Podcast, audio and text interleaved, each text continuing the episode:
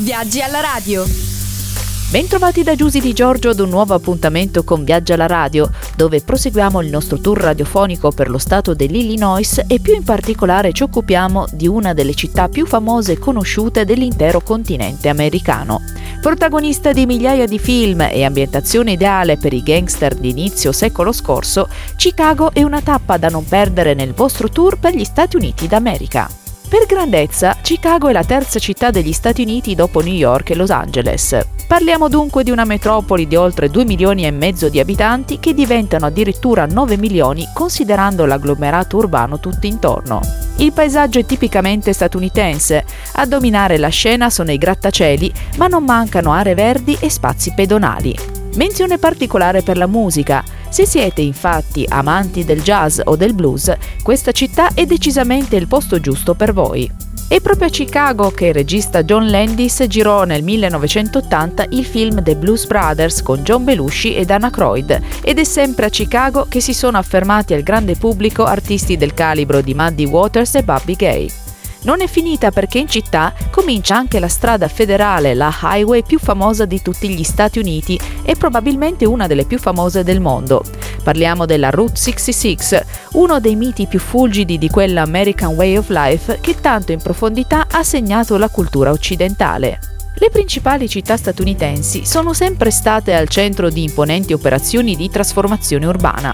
Chicago non fa eccezione e nel 1997, su impulso dell'allora sindaco Richard Michael Daley, una vastissima area del cuore della città è stata trasformata in un parco pubblico, ponendo fine al secolare controllo su di essa da parte della società ferroviaria Illinois Central Railroad.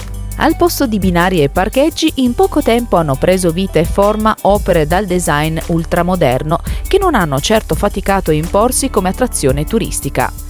Parliamo in particolare del J. Pritzker Pavilion, del Crown Fountain e del Cloud Gate, i tre fiori all'occhiello del Millennium Park di Chicago. Il primo è un padiglione della musica progettato dall'architetto Frank Gehry, a cui la città deve anche la realizzazione del BP Bridge che collega il Maggie Dale Park col Millennium Park.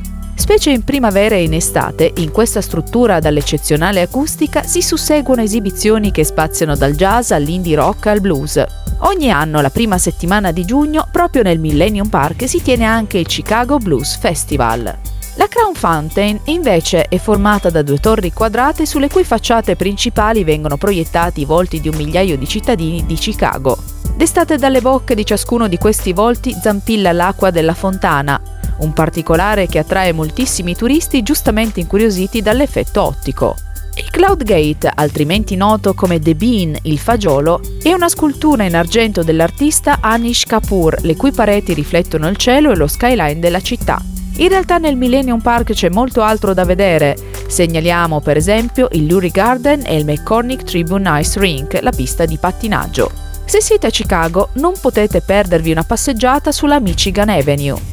È la strada dello shopping di Chicago, un vero e proprio tempio del consumismo, con oltre 400 negozi tra cui diverse grandi firme della moda e dell'high tech. Proprio per questa sua vocazione ultra commerciale, la via è nota anche come The Magnificent Mile ed è indubbiamente una delle cose da vedere a Chicago.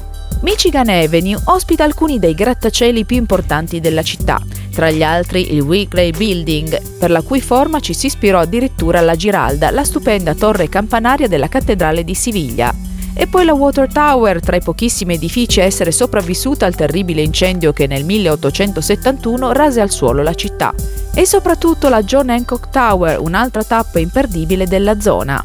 Concentratevi poi sull'Art Institute, autentico fiore all'occhiello di Chicago. Anche questo si trova nella Michigan Avenue. La mission dell'Art Institute di Chicago è raccogliere, conservare e interpretare opere d'arte di altissima qualità provenienti dai contesti e dalle epoche diverse. Ed eccoci giunti al termine del nostro viaggio radiofonico di oggi. La prossima tappa nell'Illinois si terrà domani sempre alla solita ora.